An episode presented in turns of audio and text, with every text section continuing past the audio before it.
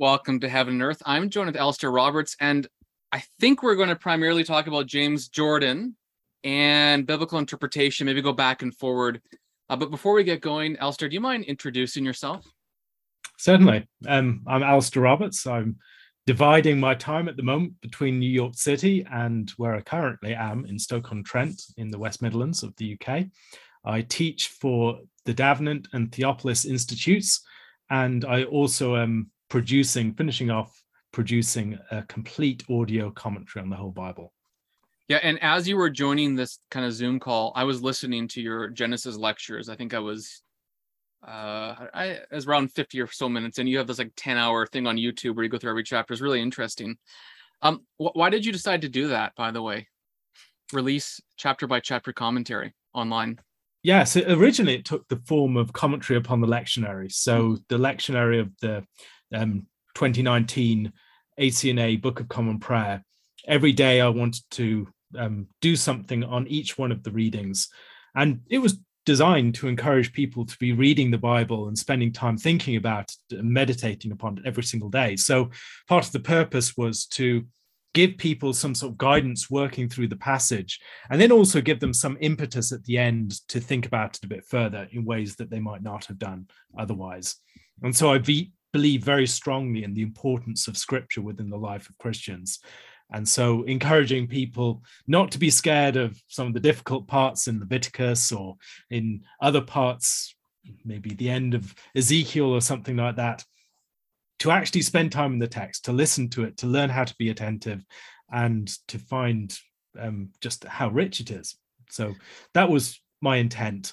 And it ended up being the first phase for a larger project, which became the complete commentary. So, so why is Leviticus in the Bible? You mentioned it. Nobody reads it. No, so I, no, I know people read it, but few average believers open up Leviticus or First Chronicles one to nine for their spiritual, you know, nourishment. So, why is Leviticus for Christians in the Bible? Like, what was, what's your kind of elevator pitch? Yes. So, first of all, it was originally written for the Jews in the context of coming out of Egypt and setting up this whole sacrificial system.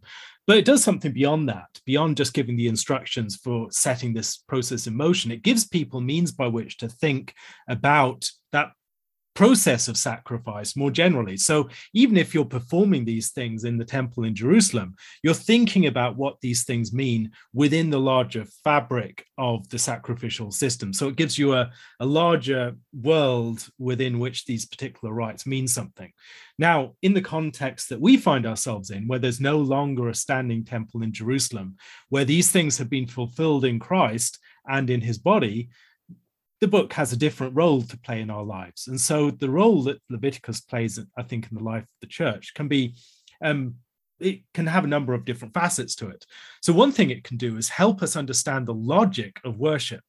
So, for instance, we see the different types of sacrifice in Leviticus and the way that they are all ordered finally towards communion with God. And so, the culmination of the sacrificial system is in many ways the celebration of the peace offering or the communion offering. And so, thinking about the processes along the way, dealing with sin, expiation, having the process of ascension, um, offering yourself up to God in um, in that, the memorials that are part of that, offering yourself and your works, and then the means by which we are made to sit at God's table. All of that helps us to understand what we're doing when we engage in worship. And beyond that, I think to have a, a proper, full orbed understanding of what Christ mm. performed in his atonement. Now, if you're just going with an abstract atonement theology that's detached from the book of Leviticus, I think you'll end up missing a lot of the things that are there. And also, I think Leviticus gives us ways in which to read the rest of the Bible. So um, it gives us a framework for thinking about what temple is, what worship is.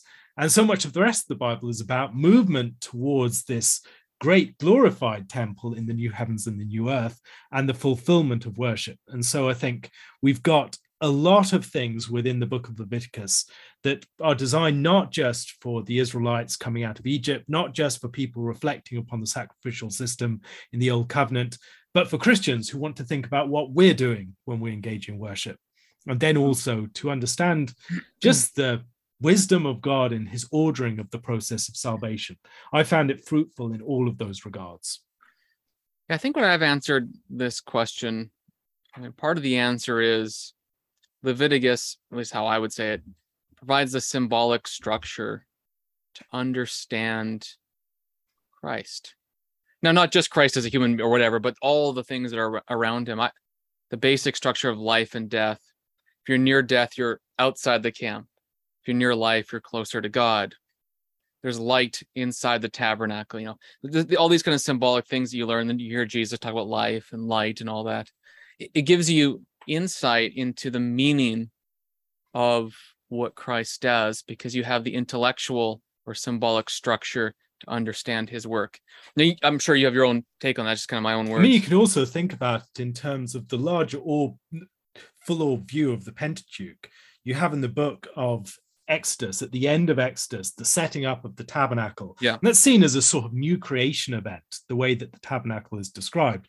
Then you get into Leviticus, which is about how do you worship in the tabernacle? How does the tabernacle, which is the place of God's special dwelling, become a place of communion, a, a tent of meeting? And then you go to Numbers. How do you order the camp around this tent of meeting so that the order of the tent of meeting extends out to the whole of the life of the camp around it? And then in Deuteronomy, how do you extend that out into life in the land that you're about to enter? How does the logic of the law at the heart of the people spread out into all these different cases and apply to all these different facets of communal life? And so, in many ways, these are the sorts of questions that we have as Christians. How do we think about what we're doing in worship? how do we think about what we are theologically, the temple of the Lord that's being established through us in our midst as the body of Christ and the dwelling place of the Holy Spirit, how do we think about how that flows out in its logic to encompass our life together as a church outside of our gathering? How does it extend out into our society more broadly? And how do the principles of God's commandments inform every single aspect of our lives? Those are the sorts of questions that you see moving um, through the books of the Pentateuch and these are the sorts of questions mm. that we are equipped, I think, to answer as we reflect upon them.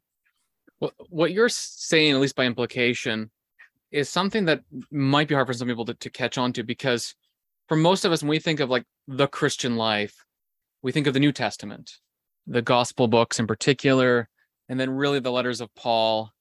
Revelation is something like once a decade your pastor preaches on. And it's like the first cool. few chapters. Yeah. The, the first few chapters and it's cool. It's kind of like a movie. Uh, you're scared about getting left behind and so on.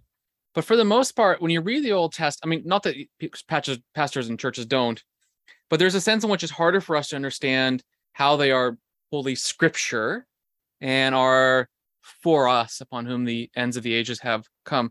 One author that you recommended on Twitter recently, and then as as I do, okay, I'll buy the book, uh, was James Jordan's book, Through New Eyes, developing, uh, then the subtitle, Developing a Biblical View of the World, which is just kind of an interesting title. Not a biblical worldview, but a biblical view of the world. And he kind of, if I could just, the, one sentence thing is he's basically saying the entire Bible uh, is created according to this was, was written in a world full of symbols and those symbols have meaning which you should study understand and by understanding those symbol those symbols you have a keener sense of what the bible's about and then also how to live today. So why did you recommend this book and how does that and you could rephrase it however you want to have what the thesis is. Why is it useful and good? How do you how do you use his methodology? Yeah so in my own experience the first time i read that book um as i was late teens um, and first read it and just completely seemed alien and strange to me. And I put it down and didn't revisit it until a few years later. And then when I read it, it blew my mind because it caused a number of things that had formerly been strange and alien to me to start to crystallize and make sense. So, what I find it very helpful for is teaching you how to read the Bible attentively, to understand the world that the Bible is putting forward, which is our world, but helping us to see it in ways that maybe we're not accustomed to. So we're used to seeing the world through particular frameworks that are quite alien to the biblical text itself. So if you're reading the biblical text, you'll see a lot of symbolism going on. For instance, why is it that a temple is so important? A temple just seems like a strange thing to give so much of the biblical material, devote so much of the biblical material to, or sacrificial systems. I mean, we would never think you need to explain the truth of God's dwelling with his people to a nation. Hey, I know you can have this symbolic building and you can have a sacrificial system. That just seems strange and alien to us. And yet, that's a lot of what the Old Testament contains. And so, what um, James Jordan really, I think, equips us to do is to think about the Bible on its own terms, particularly the Old Testament.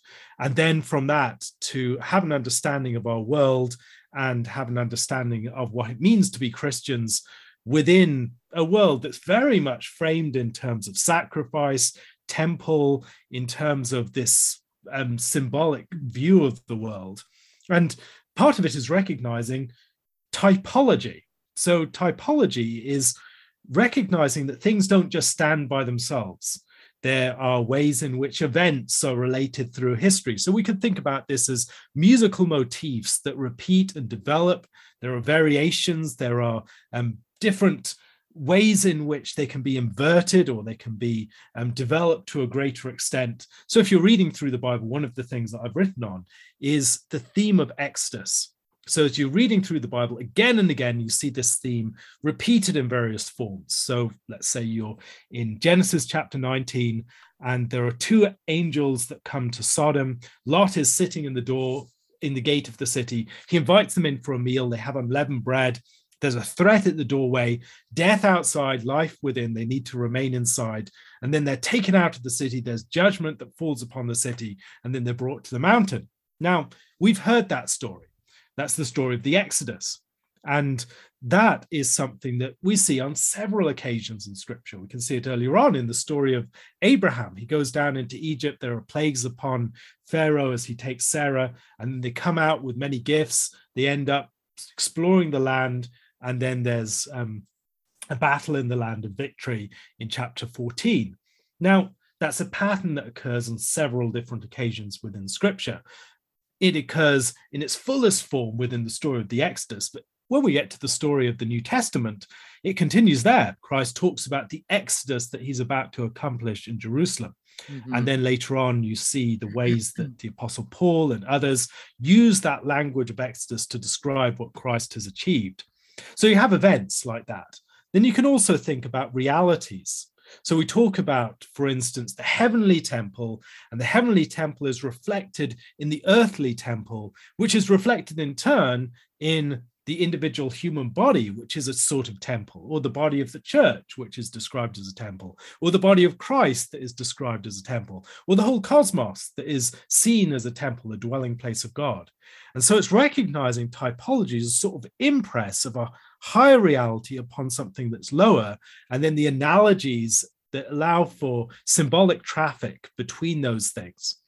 And so, if we understand the theme of the Exodus, something going through history, we can see the way that that theme is developing and swelling until it arrives at its fullest form in the story of Christ. Likewise, we can see the way that the higher temple, the temple of heaven where God dwells, is reflected in the lower temple that gives us a way of understanding what it means to come into God's presence. So there's a reality filled form or promise or symbol of what the higher temple involves. So when we read in Hebrews, it talks about this temple or tabernacle as a model of the heavenly temple. And so the sacrifices that are performed every year, they're performed within something that isn't the real thing, but give us a sense of connection with that. And so it's a, a way in which uh, lower reality connects with a higher reality. And as we live in terms of that lower reality, as Israel lived in terms of that lower reality, they would be orchestrating their lives according to that higher reality that is impressed upon it. And we can think about this also in terms of when we say that we want God's will to be done on earth as it is in heaven. There's a sort of flowing out of the heavenly pattern. It's impressed down upon earth and then it flows out, out into the world. So we can think again, another example of this would be the higher heavens, then the heavens that are the lower heavens. So we can think about the sun, moon, and stars that represent heavenly bodies of rule. And then there's a lower heavenly realm, which is the temple the sanctuary, which is the realm of God's dwelling place in a special way upon earth. And then out from that, things flow. So we can think about the Garden of Eden as a sort of sanctuary in this regard. So those are some of the ways in which Jordan gives frameworks for thinking about the Bible in terms of these patterns that are impressed from above, these themes that continue within. And we can orient ourselves within those realities, whether those types pressed down from above or those patterns that are playing out. So we can think of ourselves as a new creation. We can think about ourselves as having undergone a new exodus, or we can think about ourselves as those who stand like Daniel in a particular situation, or those who are like um, Israel trying to conquer in the promised land, or those who are wandering in the wilderness. All these different patterns provide us with frameworks for understanding who and where we are. Well, it's interesting. I kind of think so. If you're a Christian today and you reflect on the cross, a lot of things pop into your mind, a lot of associations, confidence, maybe when you're afraid, hope when you're near death, gratefulness because of the man on the cross, and so on. In the Old Testament, Exodus is almost kind of like that feeling of salvation. So as you noted in Genesis, you have exoduses, um, you know, more than like Lot, uh, Abraham, the Exodus itself. But even in the stories of Samuel, like the Ark has its own Exodus in the early parts of First Samuel. Um, Isaiah's future is this idea of the desert becoming like a beautiful road, and you yep. have an Exodus into the Promised Land. Uh, I think Mark's gospel begins with this Exodus language and then, as you noted, uh, Luke's gospel has Jesus says uh, he's going to commit his exodus before he goes to the cross. And if you don't understand all the symbolic resonance of the word exodus from Holy Scripture, by which I mean the Old Testament, it's hard to figure out how the cross is an exodus, as it were. Uh, but it is. And so I think I think that's at one level what you're getting at, or Jordan's getting at. The second one's a little bit hard, I think, harder for us to understand the symbolic world. I mean, if you if you read the Bible, Psalm 24, for example, says that God founded the earth upon the waters and uh, upon the seas and so on, something to that effect. So you have this idea of the earth is like on top of water. Okay, it's interesting. Other passages uh, in Job, Isaiah, whatever, talks about the world being on foundations, or the mountains or the uh, subsequent foundations. Isaiah talks about the sky being like a um like a fabric spread across, you know, above you. And then the whole world has these the Bible talks about the world in metaphors that make it sound like it's a house, like an ancient house, like a tent. And you're like, that's weird. Is that just a mere metaphor? But I think someone like Jordan or even Peter Lighthout, Light, sorry, Leithart, in his book "A House for My Name," which I'm holding up if you're on video, says that these are not just mere beautiful sounding metaphors to without meaning behind them, but these symbols signify something real. You know, the sign and things signified. If we are to borrow older Bible language from a or not older theological language from Augustine, so like th- there's something more going on in this world. You talked about the upper heavens, the lower heavens. I mean, Genesis one's an interesting example. Um, a friend Ian Professor Ian Clare and I have a podcast called Into Theology, and we're uh, going through Augustine's Confessions right now for it, chapter by chapter. And I think it's in book 12, Augustine looks at Genesis 1 and says, okay, in the beginning, God created the heavens and the earth. And then in verse 8, he spreads out the firmament, which he names as heavens. It's like a different, like it's a different thing. So, how are there heavens and heaven? And then he goes to the Psalms, and I can't remember the Psalm offhand, but one Psalm distinguishes uh, the heaven above that we see, like the sky, and where God lives, which is invisible, and that's the heaven of heavens. I think it's the Caelum Caeli or whatever it is, and for Augustine. And yeah, the Bible does that. And it's weird because I would suggest that most of us don't think of the world in that way. So, what's lost if we don't think of the world like the Bible does? I think what's lost is the way in which these things are connected in ways that charge everything with meaning. So, for instance, if you're thinking about the tabernacle, if you read the description of the oh the instructions to build the tabernacle in exodus chapters 25 to 31 it goes through the patterns of creation twice over so if you look through the pattern it begins with the golden items that are at the center of the tabernacle. Then the next is the structure of the tabernacle itself. And then the next is the brazen altar in the courtyard. And then the next is the um, the light. It was the um, the oil for the lamps, and then the next is the um, high priest's clothing. Then it's the setting up of Aaron and his sons, and then it's the establishment of the pattern of worship, and then it goes through it again, and it's um, and here at this point, maybe you can recognize that there are patterns of creation here. So it begins with the golden items, which are like the light at the heart. And then you have the um, altar of incense, the other golden item. Then there's the um, structure, which is the firmament, the covering of the people with the tribute money.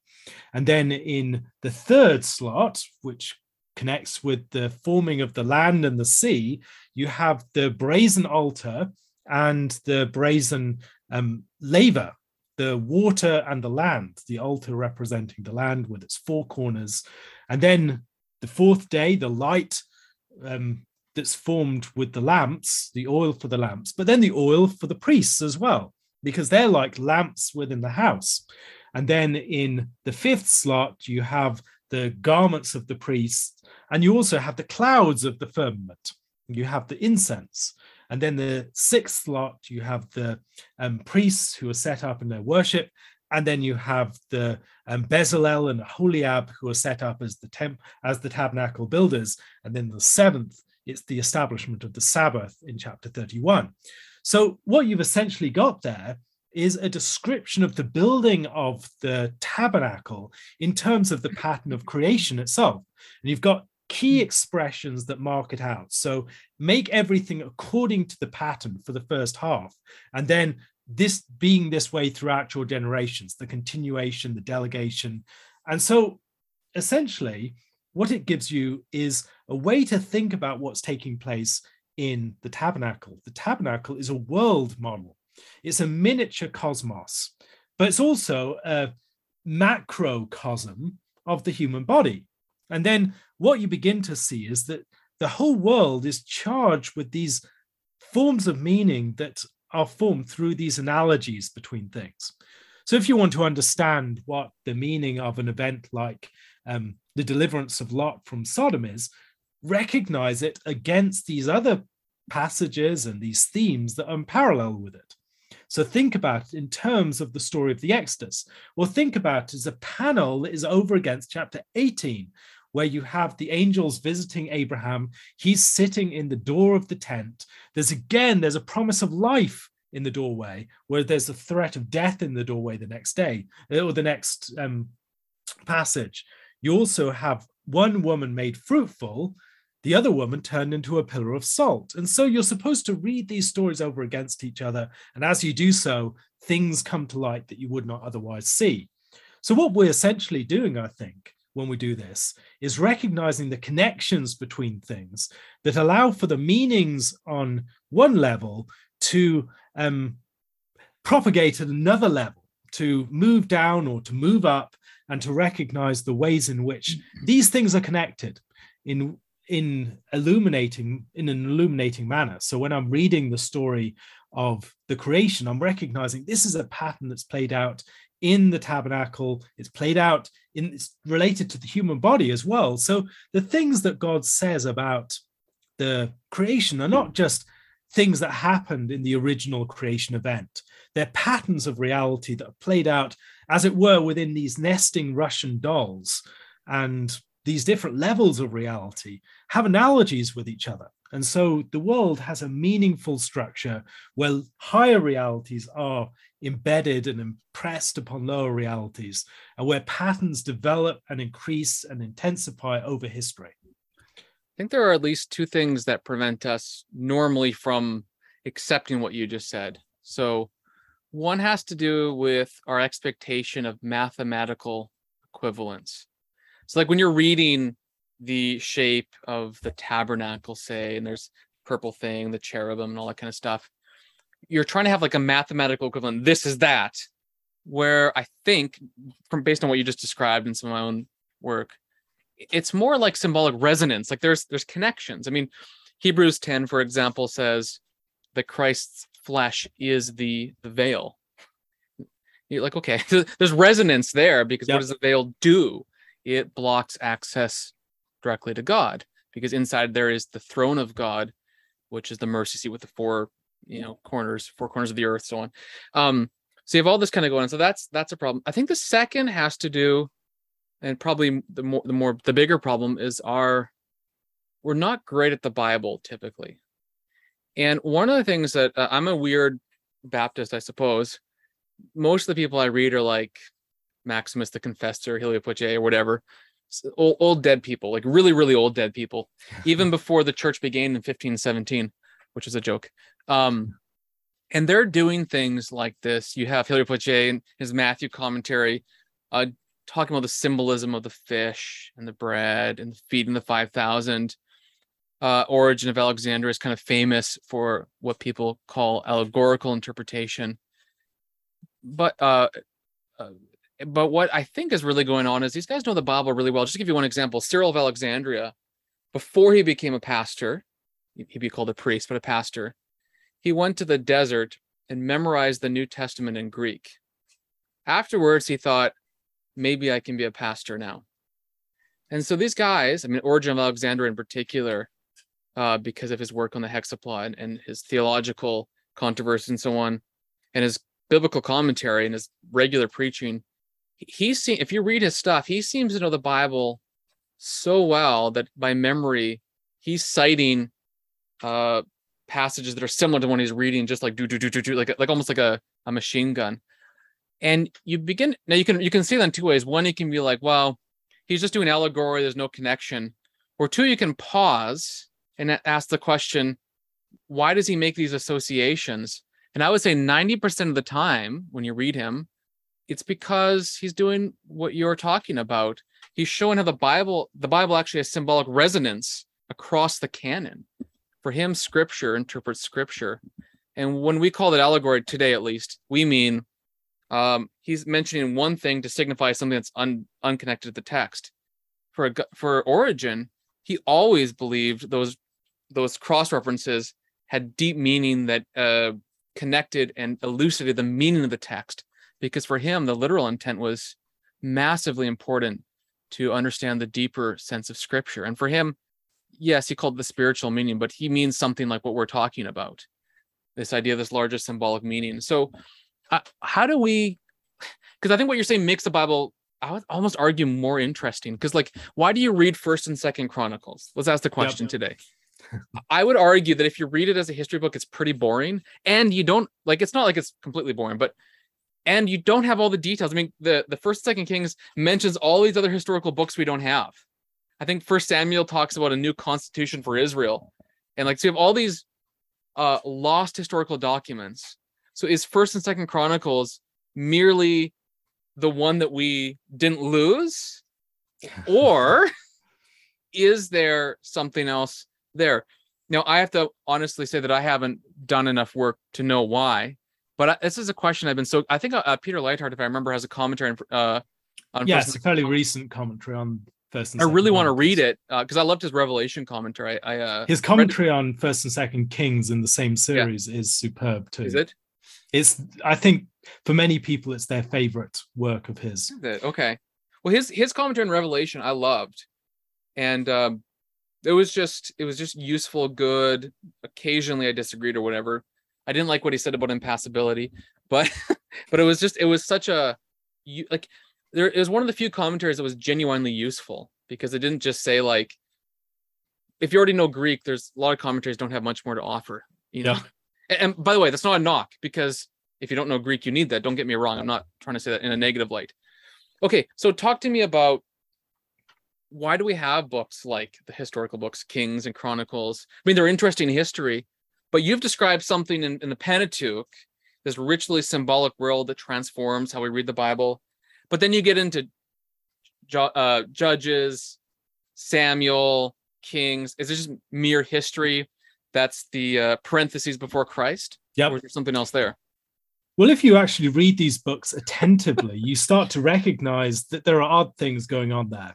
And that's one of the first places to start, just being attentive. And I've often tried to encourage people when they're reading the Bible to shelve all their questions and just read the text uh, of a particular chapter three or four times over, just listening. Hmm. And often it can be helpful just to listen to the text rather than reading it from a page. And just listen. And then, as you've done that for a few times, ask what questions arise from the text itself. So, what within the text surprised you? What within the text seemed out of place? What detail seems extraneous? What about the text seems jarring in the context? What about the text have you heard somewhere else? All these sorts of questions are things that arise from attention to the text. So let's say you're reading the story of mm-hmm. Judges and you begin to recognize there's this theme of people using these weird weapons. What's with the weird weapons? What's going on there? Well, why is it that we're told that there were five lords of the Philistines who give 1,100 pieces of silver to Delilah to betray Samson? Hmm. And then the next chapter in the story of Micah, there's another 1,100 pieces of silver.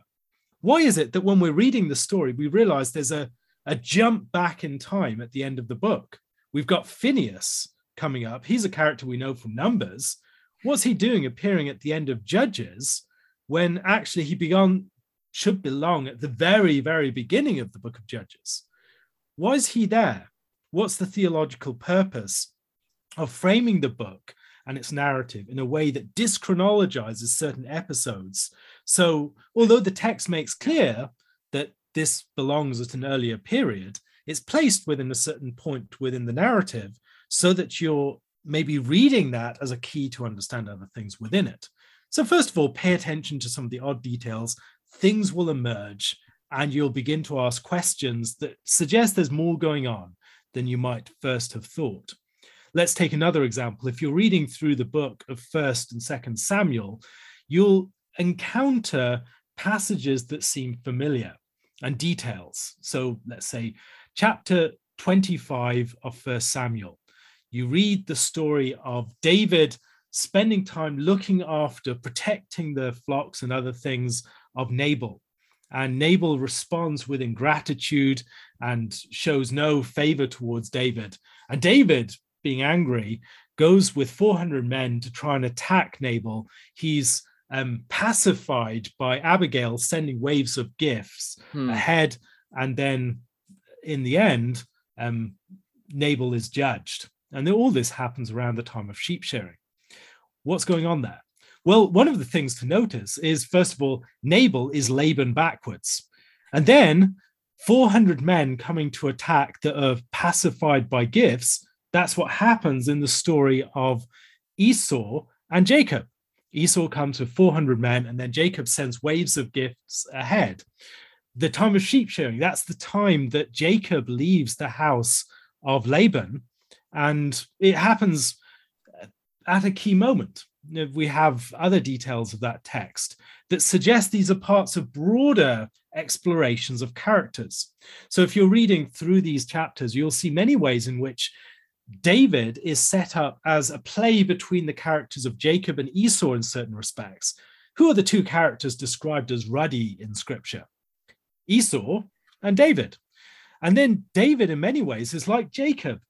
Jacob is someone who has these two daughters of his father in law that are mixed up. So he's given the wrong daughter that he's promised, not the daughter he was promised in marriage, but the other daughter. And that same thing happens with Merab and Michal. You have similar things with the deception of Saul. So the use of goat skin, the use of um, goat skin to disguise the model of David, the teraphim. A teraphim is dressed up as David.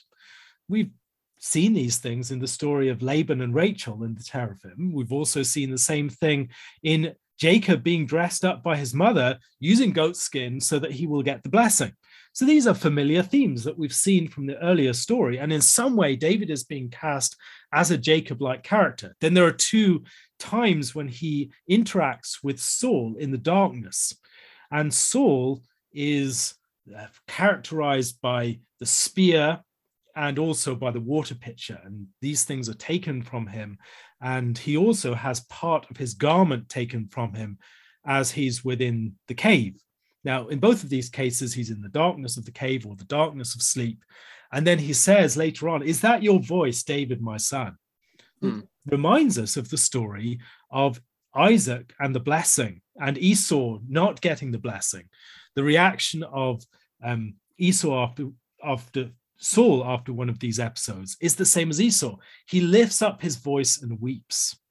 And so we're seeing this interplay between characters that harks back to earlier interplays between David, uh, between Jacob and Laban. We see Jacob and Laban in the story of David and Nabal, or the story of David and Saul, or we see the relationship between Isaac and Esau and David and Jacob in the story of David and Saul. So Saul is the um, father who will not give the blessing to the right son. He wants to bless Jonathan. And Jonathan is again playing off characters like Esau. The greeting that J- Jonathan gives to David is the same greeting that Esau gives to Jacob in mm. chapter 20, 32. And so there are all these parallels that help us to read these characters off against each other and recognize that David is a mature form of Jacob who brings in characteristics of Esau without falling into the trap of Esau. He becomes more complete as a result. And we also recognize the way in which Esau is like Saul, Esau, Saul who despises his birthright. We can see the ways in which Saul is like Laban, he misuses his son in law. He's like Isaac. He gives the blessing in the darkness. He blesses David and says he's the one that's going to receive the blessing. And then on the other hand, Jonathan is like Esau. Jonathan is Esau who gives his garments to David um, or to Jacob. And he's the one who recognizes that he's not going to get the blessing, but he blesses the one who has been set apart by the Lord. And so recognizing all of these parallels suggests okay, maybe there's more going on in these historical narratives than we might at first have thought, and that they're doing the same sorts of things as we see within the stories of the Pentateuch. You can see other things later on. Um, throughout the stories, there are these sorts of parallels. So it seems to me that you have to make a couple of some assumptions. One, you have to assume whoever the authors are, whoever the readers are, are, for lack of a better word, theologians and secondly that they are intellectually able uh, part of a literary group that can intentionally or at least not even intentional but just know these associations have a have this complex tradition to do this. Now i think that's easily easily true but i think most of us when we read the old testament there's a bit of a chronological snobbery that comes through and we think well, today we have complex literary writings in in our universities, but uh, the Hebrew people are very simple sheep herders, and they're merely writing down history as they see it. And if you're a little bit more 19th century historian, you might say they often get things wrong. Or if you're more 20th century, what I would say liberal redux, kind of more in the evangelical world, you would say no no it's inspired so it's true but they're it's just very simple stuff so how do we how do we overcome that bias because i do think it's so built in not I, I articulated it very directly, but most people don't. I think they just read it as if they're like uh the average sheep herder writing a book. But I mean, that's I just know that can't. I mean, just I'll give you I'll give you one reason, then you, I'll let you hear yours. It's like to be able to write in the ancient world was a super elite skill like virtually nobody could write in the way that we do i mean you could maybe write your name and like uh, recipes and things but write a book was was not common unless you were a bait like an, a phd or whatever uh and also writing material and the writing culture is was was very limited to these these groups okay but yeah you give give some reasons for that because i think most of us might hear that and say well Alastair, you're reading these associations maybe they're there but they they're not possibly intended they're not. You're overreading the evidence. Who cares about Nabal's name? It's backwards Laban. Like that's just silly, you know. So so give a defense of your of what you just said in a more higher level way. Yes. So I think the first thing to recognize is that these things have a sort of cumulative force. So if you just saw that thing with Laban's name by itself, it wouldn't really have much weight. There are many ways in which we can think about the reversal of names um, within scripture. There are many examples of that sort of thing. But when you see this sort of wordplay as a common feature throughout the biblical text, um, you see the same thing, for instance, in Esau's character. Um, Esau's name being described as Edom after he eats the um, the red red stuff that um, Jacob offers him, sets it up as he's like Adam. Adam and Edom are similar, and there's a sort of um, scene that's similar to the um, deception of Adam by the serpent that's taking place here. Or we can think about the way that um, Seir, the place where Esau finally settles, is played upon words associated with goats. It's played upon um, the word for hairy, other things like that. Or we can think about the way that Laban plays upon. So you have Edom connected with red, Laban connected with white. Edom is deceived using the red stuff, Laban is deceived using the white stuff, um, the white tree that has strips removed to reveal the white beneath that is used to get the um, goats to um, breed in a particular way. Now, when we're looking through the text and we see many of these sorts of details accumulating, there's a stronger case for them being present. So there's that sort of thing. But I think the most basic thing is we believe that this text is divinely inspired. And so it doesn't depend upon the brilliance of its authors, ultimately depends, I think, upon the inspiration of the Holy Spirit. Now, beyond that, we need to consider that we're used to reading texts that have been produced in a society where there are literally millions upon millions of texts in our right. language alone. Now, within the ancient world, texts were not common like that. I think of the example of um, the Venerable Bede, who had a library at Jarrow of about 200 volumes. And that was huge for the time. And it was larger than either the libraries of um, Oxford or Cambridge in the year 1400. So 200 volumes was a lot of books. Think about the price that you'd have to pay to get some of these books, the cost of producing a book you can have some sense of it when you think about the fact that a Gutenberg Bible produced using calf skin would require the skin of 180 calves. This is not something that the average person could afford. And so these were luxury items. They were produced by people who were very skilled artisans. Now, as you go through back even further, you just don't have that many texts to work with. And you have people who are, even the texts that you have are very much ordered around particular text. So people will be reading um, Homer's Iliad or um, think about the way in which the scripture has a lot of literature that develops around it in commentary from very early on. What you have in these texts is a deep cultural engagement with the text over many different centuries in community which is very different from the way that we engage with texts. We have such a multiplicity of texts. We're used to reading text swiftly and to have the idea of having read a text. And we read, for instance, the news, and we have a newspaper, and it's very easy to read through the newspaper and think that we've gotten everything out of it because there aren't deep symbols, there aren't um, symbolic um, motifs that are playing through the text. There aren't ways in which these articles are playing off each other. There aren't deep motifs that are being explored. When you're reading the Bible, there are.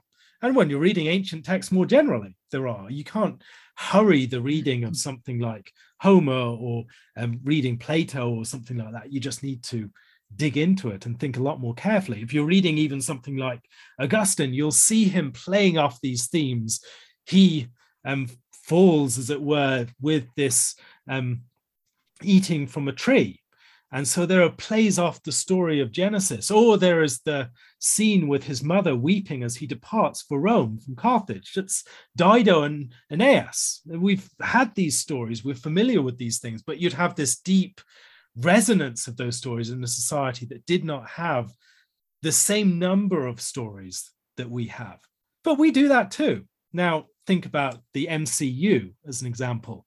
People are familiar with this large number of films and other materials that have come out over a period of time, the number of waves, and they're familiar with the interplays between them because there's a body of texts, there's a body of films that are constantly alluding to each other. And that's what the Bible's doing. That's what ancient texts do more generally. And we're not used to that, perhaps, in our broader body of literature, but we do have it within certain front franchises. Think about Star Wars or think about Harry Potter. It's always taking place in those sorts of things. And this is mm. something we're very good at doing as human beings, reading texts like that. And it's not as if it's just an ancient skill, but within the ancient world, when you did not have so many texts, when you had these texts that were written in a very dense and thoughtful way and produced through these there are also these communal processes of reading. Think about the way that we read things communally as well. When we're interpreting a film, we're constantly engaging in fora online and discussing Reddit, with people. What did you, yeah, whatever, yeah, what did you see in this? What was the connection That's that was right. going on there? There was obviously something significant in that particular detail being included in that frame. What is it doing there? And you can see this too. I mean, if you look at a book like Joshua, the lang even the the form of language is virtually virtually identical to Deuteronomy. The book of Jeremiah, just many years after Deuteronomy is written, you could almost compare every verse to a verse in Deuteronomy, and just and you can hear Moses' words in Jeremiah's idiom. It, it's wild, and so there's even yeah, there's just so much similarity. The other thing is that you didn't mention, but I think is important is like you would memorize text. I mean, you know this already, the proverbial thing being words written on your heart, or Deuteronomy 6 tells you to talk about them whenever you're going somewhere. Uh, or uh, Ezra, like for all day, basically reads the law to the people. I mean, in, in this kind of culture, you may not everyone could read at the same the same way that we read per se, but they could read by means of memory. In fact, most people who could read in the ancient world did it by means of memorization. Um, I won't get into that because of the time, but it's, it's I think the other thing is we are far better at reading together than we oh. are reading by ourselves. And if you think about the reading of an ancient text, they were primarily read aloud. It was like a musical performance. And um, until around the 10th century in Europe, you didn't really have divisions between um, words in texts in no. Latin. They were generally written until Irish scribes and their style caught on. You just had text that people had to be practiced at reading. And then you'd read it aloud and people would hear and you'd comment upon it in um, conversation with a group of people. Now that changed over time even before the printing press but the ways that we engage with text are very modern and maybe we have certain areas where we're getting back to aspects of a more ancient way of engaging isn't that what twitter's for? It is in some ways. in a sense I, I kind of agree it depends who you follow and uh, it's also one of the things that we do in podcasts like this. Yeah. There is the conversation over texts that you would not have to the same degree prior to podcasts. I think, oh, yeah. for instance, about what we do in Theopolis, where we're reading through a book of the Bible over many weeks with people who are thinking deeply about this um, from a number of different vantage points. You just don't have conversations like that prior to the podcast um, you'd maybe have an individual writing a book, or you might have a seminar group with a few people getting together. But this is something that's new, but in other ways, getting back to something that would have been Yeah, done I- I in the ancient synagogue.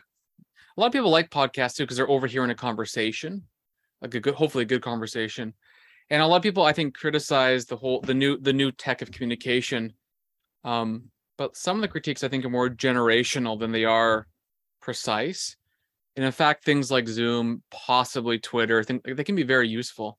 Now, I, I could talk to you almost all day, I'm sure, about Bible things, but in order to kind of respect your time, it might be useful to kind of bring this to an end, but maybe to ask you um, where people can find your work. And then secondly, if you could talk about it, you're with Theopolis going to work through James Jordan's book through new eyes. Just like how do people find that? I mean, I know you could just Google Yes. Theopolis, but Yep. So look for Theopolis um, on SoundCloud. So T H E O P O L I S. And it should be easy to find if you search yeah. And I can leave a link in the podcast too. Yep. And my own stuff is available on YouTube if you look for my name there. Also, I have um, all of the stuff that I've produced ordered by Biblical Chapter that you can find if you go to audio.alastairadversaria.com. Um, and then I have a SoundCloud account as well. Amazing. Well, thanks, Alastair, for the conversation. I appreciated it. And uh you genuinely made me more excited to like dive back into scripture. And I feel like if others share that excitement, that's a pretty huge success for a podcast. Thank you.